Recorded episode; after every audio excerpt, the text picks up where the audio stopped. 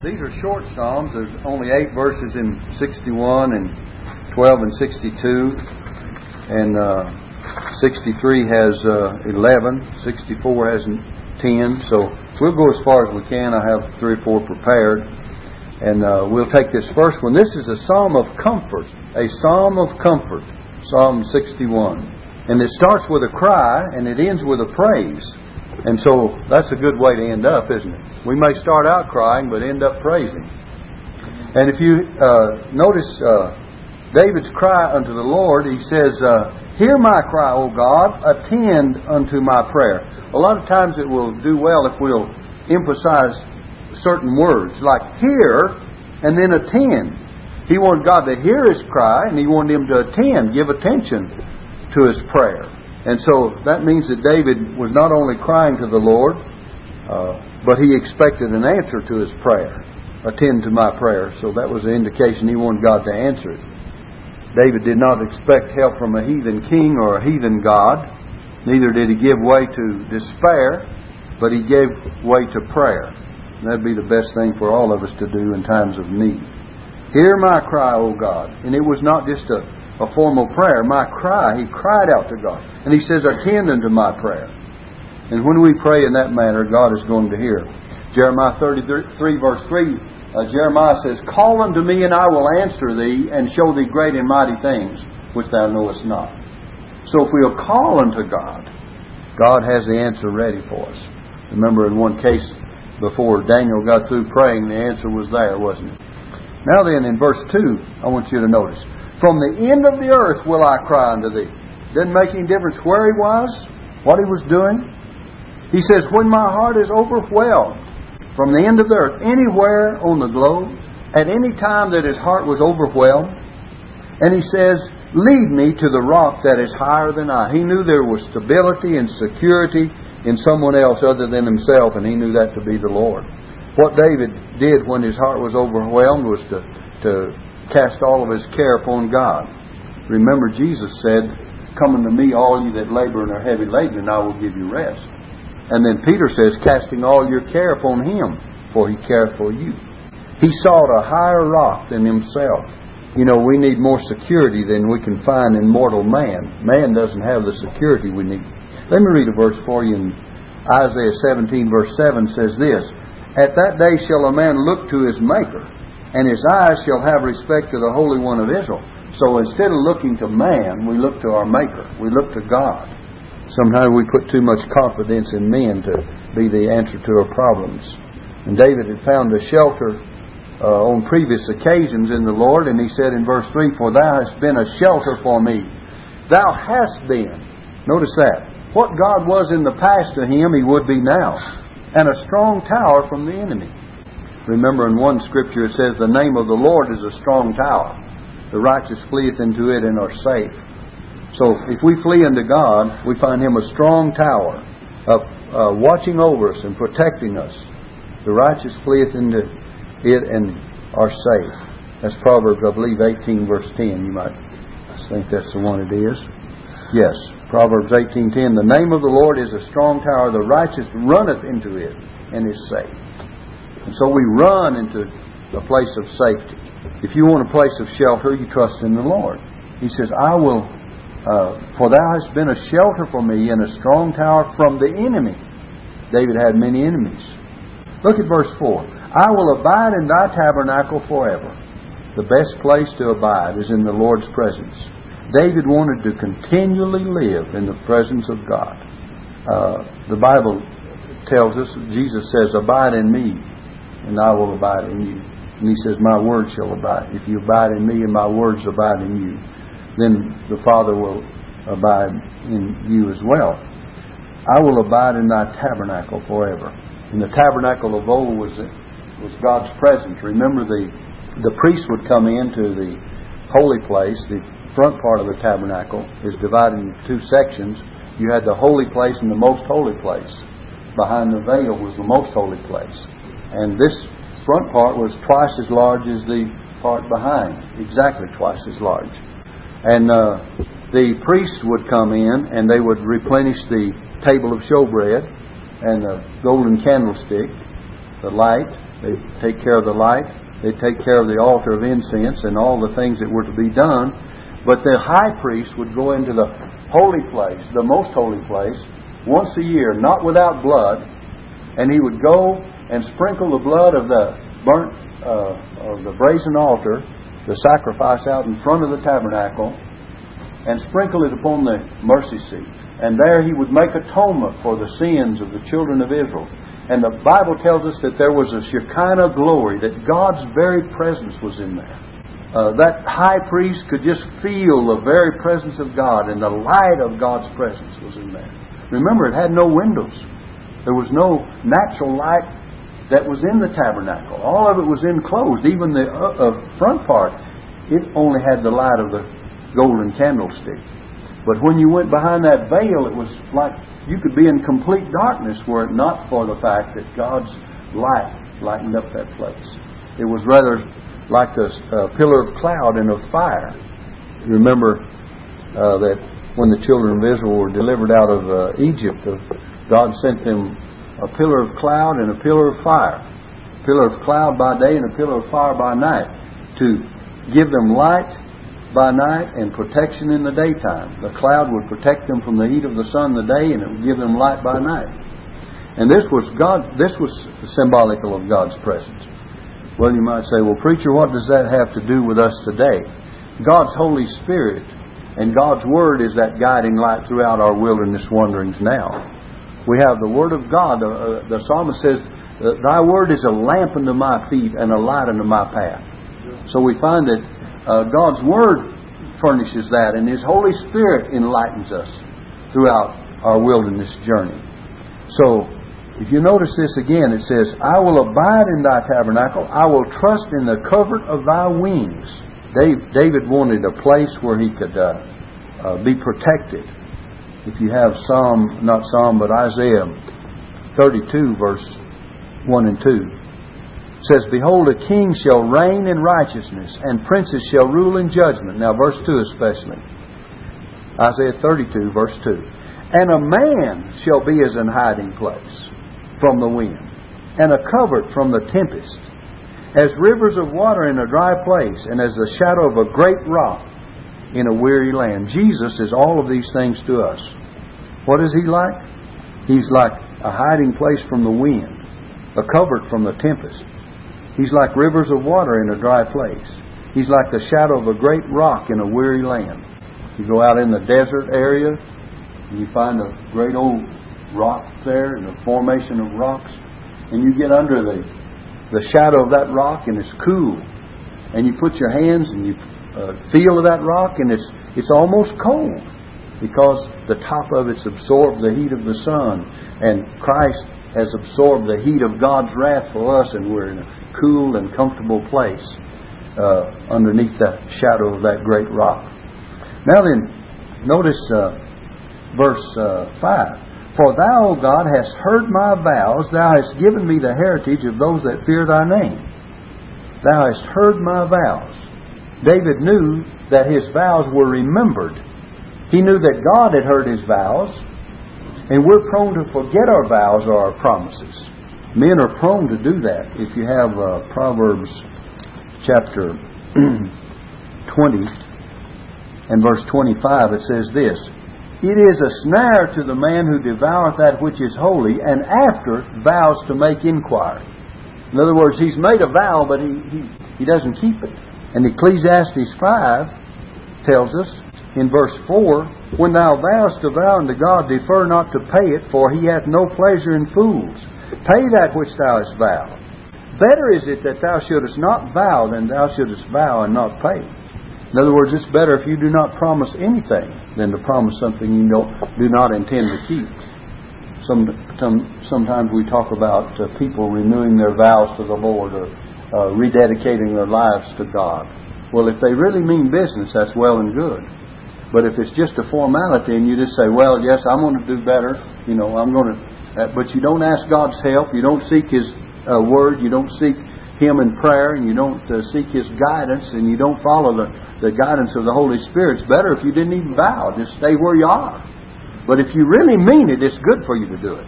And so David said in this psalm, back to the psalm now, For thou, O God, hast heard my vows.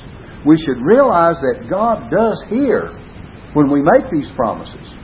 And therefore we should not make them so lightly or frivolously. You know, there's a lot of people who are great making promises, but they're not so great in keeping them.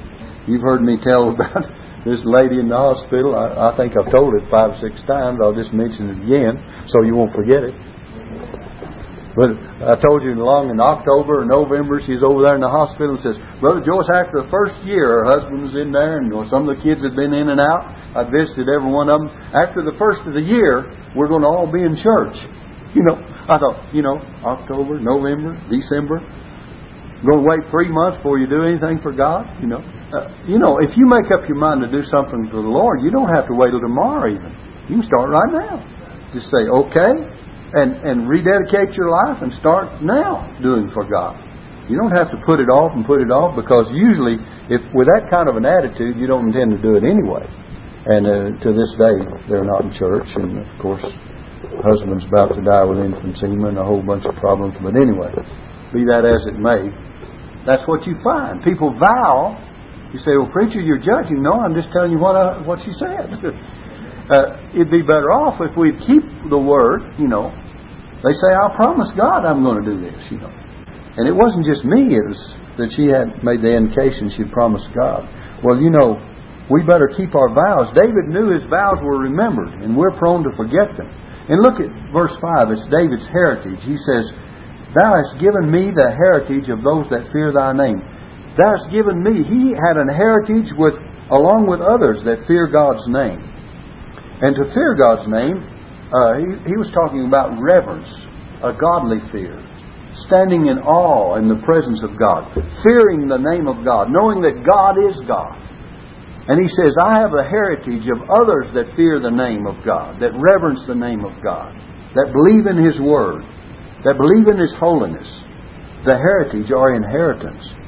In uh, Ephesians 1, the Bible tells us that we have an inheritance. Listen, uh, verse 11, in whom also we have obtained an inheritance, being predestinated according to the purpose of him who worketh all things after the counsel of his own will, that we should be to the praise of his glory who first trusted in Christ, in whom ye also trusted after that ye heard the word of truth, the gospel of your salvation, in whom also after that ye believed, upon believing, you were sealed with that Holy Spirit of promise, and what is that Spirit? Which is the earnest or guarantee, promise of our inheritance until the redemption of the purchased possession unto the praise of His glory. Isn't that a wonderful passage of Scripture? It says you trusted after you heard the word of truth. This was the gospel of your own, your personal salvation. And upon believing, you were sealed with the Holy Spirit of promise.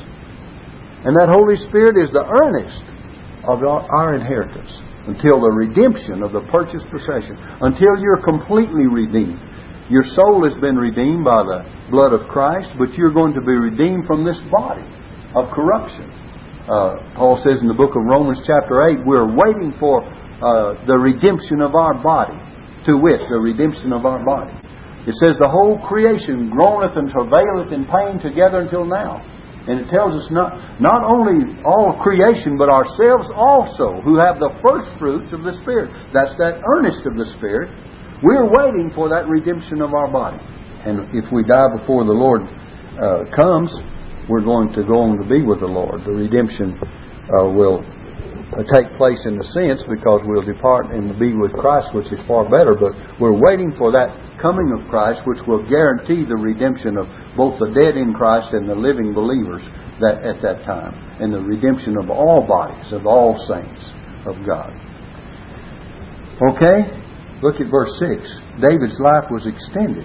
Thou wilt prolong the king's life and his years as many generations. It's good for God to extend our lives. God will extend them according to his grace. Old Job of old says, All the days of my appointed time will I wait till my change come. Three things. He had an appointed time, and he would serve God and be patient until the time came for that change. And you and I ought to be willing to wait and be patient and serve God content, uh, uh, consistently and, and uh, until that change takes place. I always love to hear Brother Walker mention he's, uh, the Lord uh, helping us, you know, that we be able to serve God as long as He leaves us upon this earth. I always am thankful for the fact that we, you know, we can't do anything after we're gone. We're going to have to do everything while we're here. And it says David served, served his own generation by the will of God and fell on sleep. And that's what each one of us will do. We'll serve our own generation.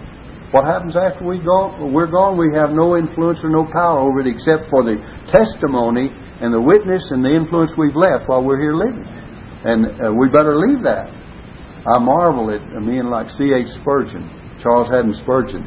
I read his works. I have a whole set, I think 50 or 58 or 60 volumes, Metropolitan uh, Tabernacle Pulpit.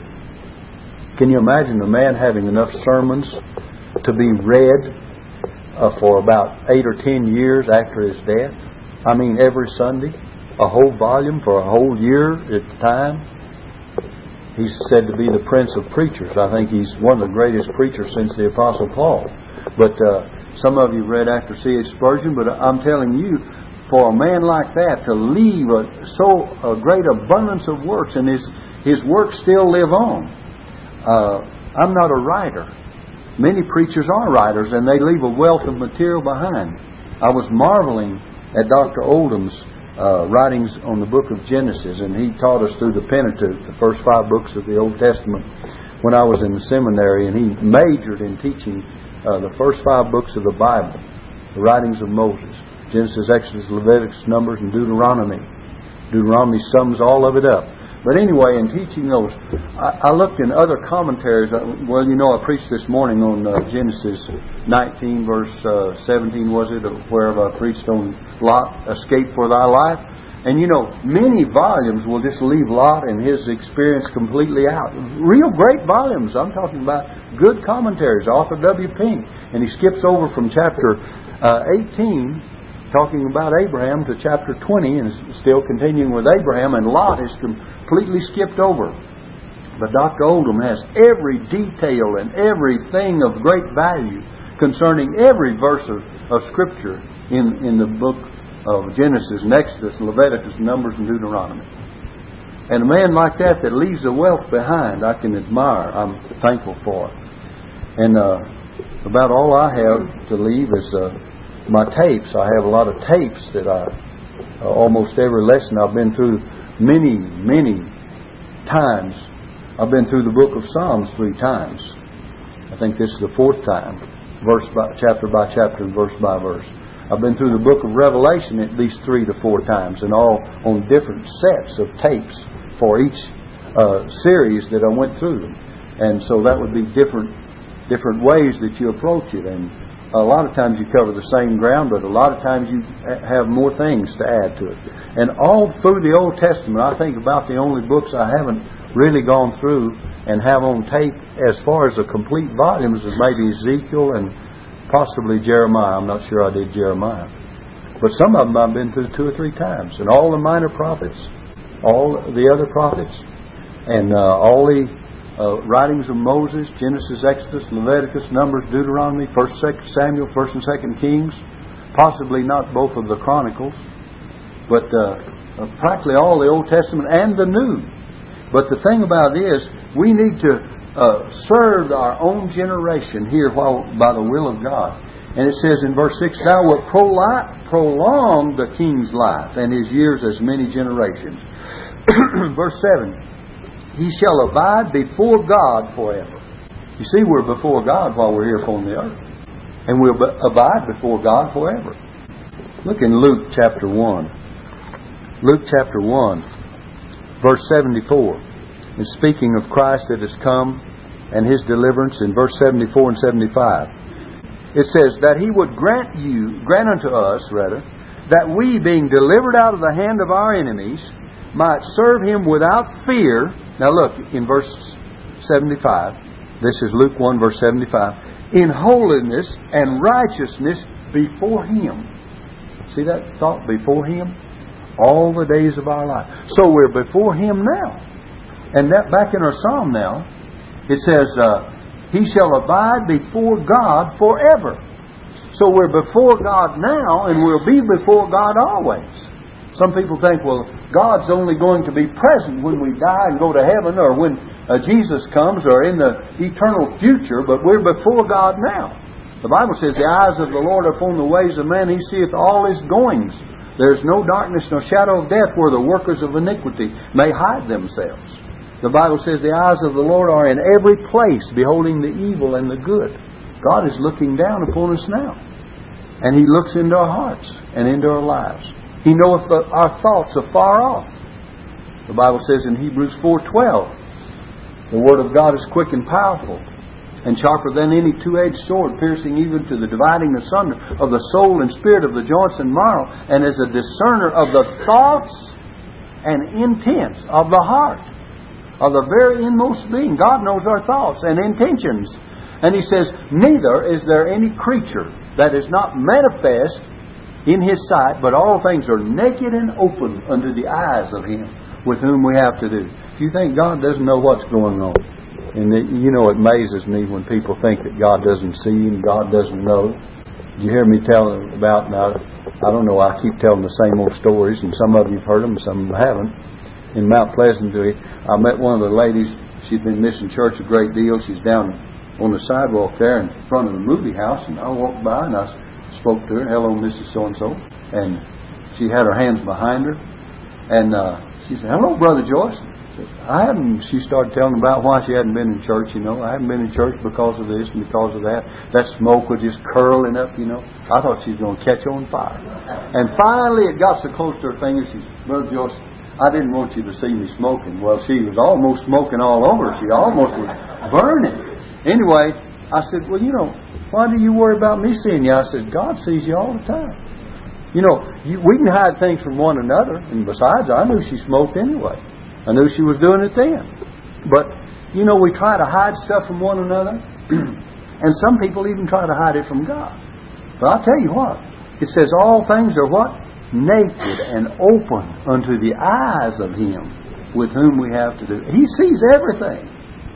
See, he knows, he knows what we look like with our clothes on or clothes off. He knows what we look like on the outside and on the inside. God looketh on the heart. He knows what's inside of us. And he, he, we don't have to say anything for him uh, for it to be revealed. He knows our thoughts are far off. And so let's not try to hide from God. The best thing any child of God can do when you're found in any wrong or any sin that's bothering you and your conscience is bothering you is confess your sin. I mean, whatever it is, how bad it is, how awful it is, confess it straight to God immediately. Get rid of it. It says, He that covereth his sin shall not prosper, but whoso confesseth and forsaketh them shall have mercy. And then I want you to notice down in verse um, 7 again, He shall abide before God forever. Oh, prepare mercy and truth, which may preserve him. Mercy and truth. Remember what uh, David said in Psalm 23 Surely goodness and mercy shall follow me all the days of my life, and I shall dwell in the house of the Lord forever. In verse 8, he says, So will I sing praise unto thy name forever.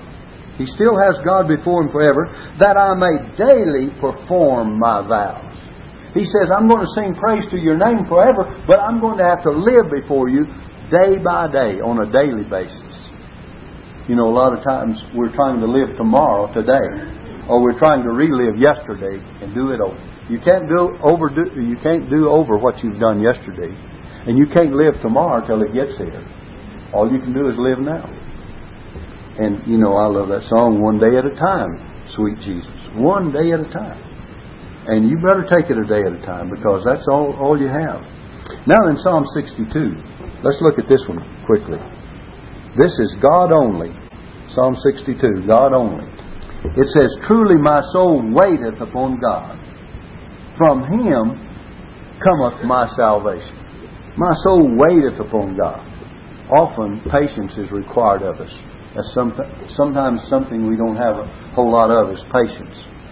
The Bible says, They that wait upon the Lord shall renew their strength. They shall mount up with wings as eagles. They shall run and not be weary. They shall walk and not faint. Waiting. Uh, the Bible says you have need of patience that after you have done the will of God, you may obtain or inherit the promise.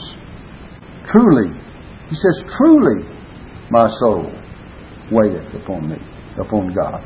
From him cometh my salvation. Where does your salvation come from? It doesn't come from your own wisdom. It doesn't come by your own power. It doesn't come by your own works. It doesn't come by anything that you have. It says, From him cometh my salvation. The Bible says salvation is of the Lord. Remember old Jonah down in the fish's belly? And he prayed and he said, Out of the belly of hell cried I. He speaks of they that observe lying vanities forsake their own mercies, and he's praying about God's uh, being far away from him, and he's calling upon God. And finally he said, Salvation is of the Lord. And that old fish threw Jonah up on dry ground. He couldn't stand it any longer. When you and I will admit to ourselves and to everyone else that our salvation is completely of the Lord. You didn't do anything to deserve it. You didn't do anything, you couldn't buy it. You couldn't earn it. The wages of sin is death. He that worketh uh, not receives the blessing because God's grace is given to him. He's saved by grace. So, he says, uh, From him cometh my salvation. And verse 2 says, He only, this is a psalm of only. Look at how many times only is said if you follow this psalm through. In verse uh, 4 it says, They only. In verse uh, 6 it says, He only. But look at this one, verse 2. He only is my rock and my salvation. He only is my rock. My rock. The rock. The security. The stability. The firmness. The sureness. The assurance. The rock. He said back in the previous psalm, uh, Lead me to the rock that is higher than I. There's a security higher than ourselves. There's a stability that is greater than ourselves. There's a stability and a surety that's greater than man. Our assurance is of God. And it, it is in Him alone that is our. He is my defense. Look, He says, He only is my rock and my salvation. He is my defense. He's the one that protects us. He defends us. He says, I shall not be greatly moved. I want to compare that and we'll come back to it in a minute. But this verse is somewhat repeated in verse 6, but not exactly. Look at verse 6. He only is my rock and my salvation. He is my defense. I shall not be moved. Notice from verse 2 to verse 6. First of all, his confidence is building. You see, in verse 2, he says, I shall not be greatly moved. You know, God is my rock. He's my salvation. He's my defense. I may be a little bit afraid. I shall not be greatly moved. But then, when he comes to verse 6, he says, He is my defense. I shall not be moved. You see how his confidence in God is growing? and is progressing. Sometimes we feel like, well, yes, we're trusting in God, and you know, we're not going to drift very far away. It's kind of like an anchor, you know. You drop an anchor off a ship, and you know, the ship goes around here and there. We say, well, you know, it's holding pretty good, but you know, it's still moving. We still may be in a little danger. I wonder if it'll really hold. But then we find an anchor that's solid, just holds you steady. You're not going anywhere. Then he comes to the place, I shall not, I shall not be moved and we sing a song. We have an anchor that keeps the soul steadfast and sure while the billows roll, fastened to the rock, it cannot move, grounded firm and deep in the Savior's love. And so it's an anchor that holds us safe and secure. You know, a lot of times we go around trying to hold ourselves and keep ourselves saved and keep ourselves and, in you know, just try to, oh, we wrestle so and we flutter around so and we worry so we think, you know, I've done the best I can, but, you know, after all, I may end up on the shores, washed up on the seashores. I may end up drifting out to sea. I may end up drowning and in the deep. But we have all these various fears and thoughts, but we need to re- realize that God is our anchor, isn't He? I shall not be greatly moved in verse 2, and then He says in verse 6, I shall not be moved because God is our rock and our salvation and our defense. What more could you want? He's our stability, He saves us, and He's our complete salvation, and He defends us. Then what else can harm us? What else can harm you? The Bible says, if God be for us, what? Who can be against us? So verse 3 says, How long will ye imagine mischief against a man? Ye shall be slain, all of you. As a bowing wall shall ye be, and as a tottering fence. The ungodly always misjudge God's people. How long will you imagine a mischief against a man? They imagine mischief against David. He says, All of you will be slain. And he says, You're like a, a bowing wall and there's a tottering fence. I remember one time, I think it's 1965, there's a big old uh, rock wall right above the racetrack where that house sits on the side of the hill and Miss uh, Cole lived. I don't know if she still got it. Maybe she does. Big old, it's a concrete wall now.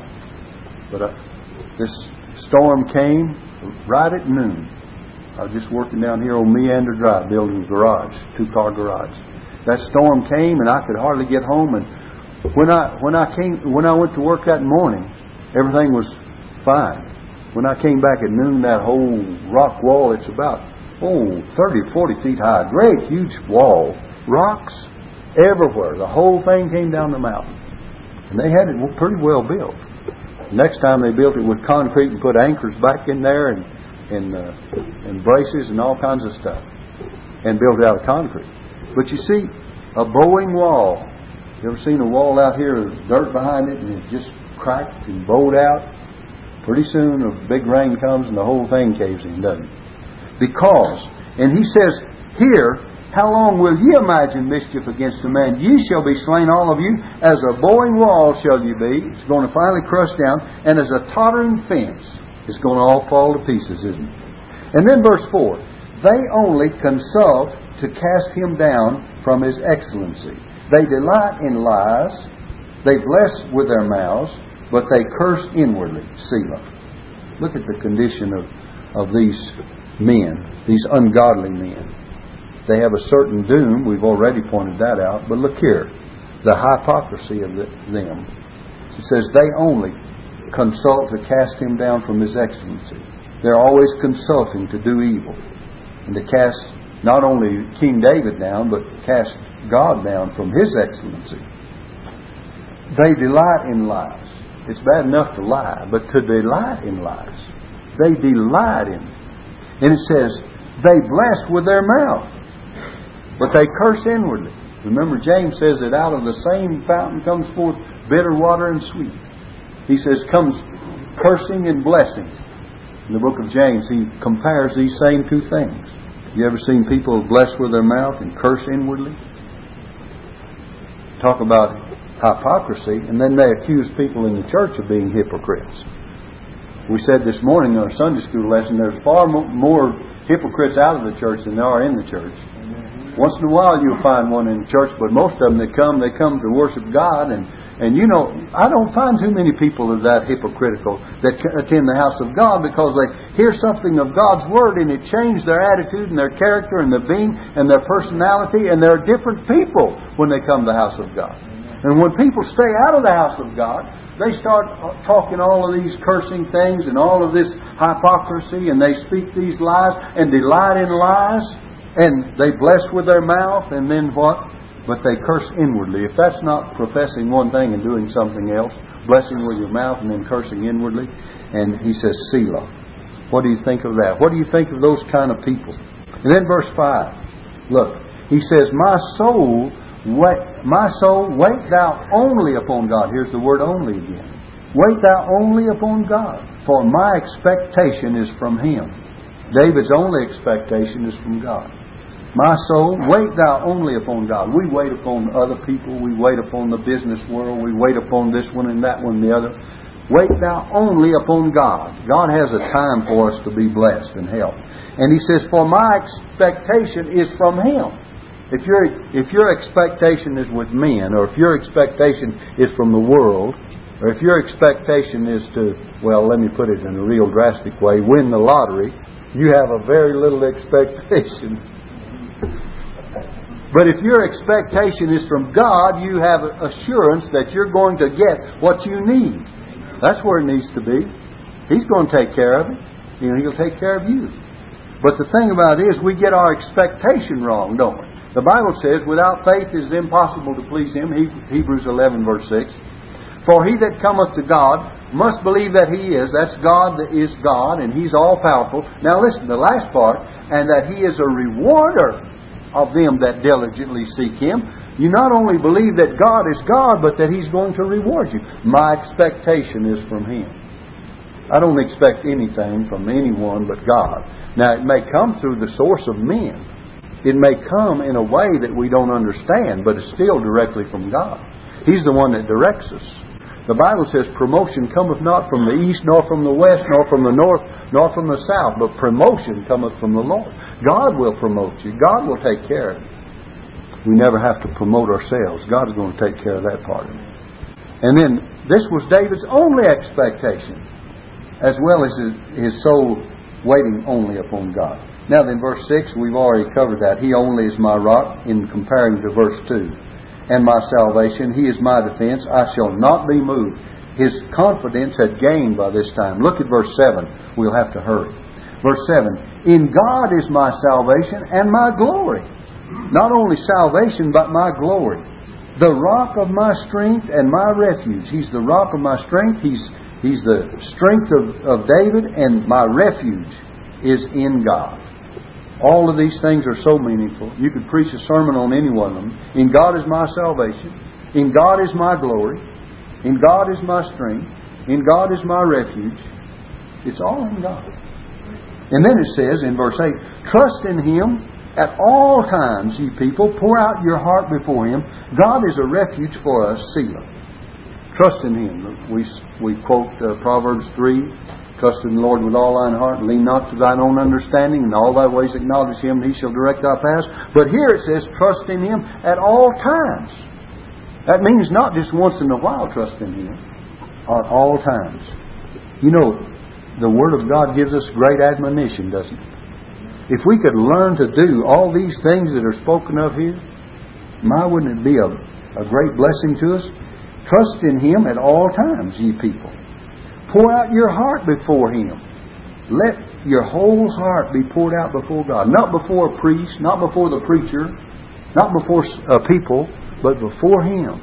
When you enter into your closet, you just and shut your door and you're in, in prayer with God, you tell Him everything about yourself and you let Him know that it's all open before Him. You're confessing it before God. That's pouring out your heart before God. And by the way, He knows all about it. So you just well tell Him because He already knows it. It's up to you to confess. And when you confess, it says, if we confess our sins, He is faithful and just to forgive us of all our sins and to cleanse us from all unrighteousness. Pour out your heart before Him. God is a refuge for us. He's the one we flee to. Selah. The word Selah means, what do you think of that? How wonderful that is. Or it's a stop or a rest to think about it a while. Surely men of low degree are vanity. Men of low degree are vanity, and men of high degree are lies. See, men can be too low and too high. Did you know that? Paul says in the book of Romans, I believe it's the 12th chapter, he says uh, that a man should not think of himself more highly, listen, than he ought to think, but to think soberly, according to as God has dealt to every man the measure of faith. How are you to think about yourself and evaluate yourself? Not more highly than you ought to think. That's pride, isn't it? And Paul told Timothy, he says, Let no man despise thy youth. And he told Titus much the same thing. And he says, Let no man despise thee. In other words, don't be a doormat for anyone. Don't let them walk on you. But uh, Paul said in Romans 12, but to think soberly. That's that middle ground of thinking. You're not better than everyone else, and you're not worse than the scum, but you take that equal ground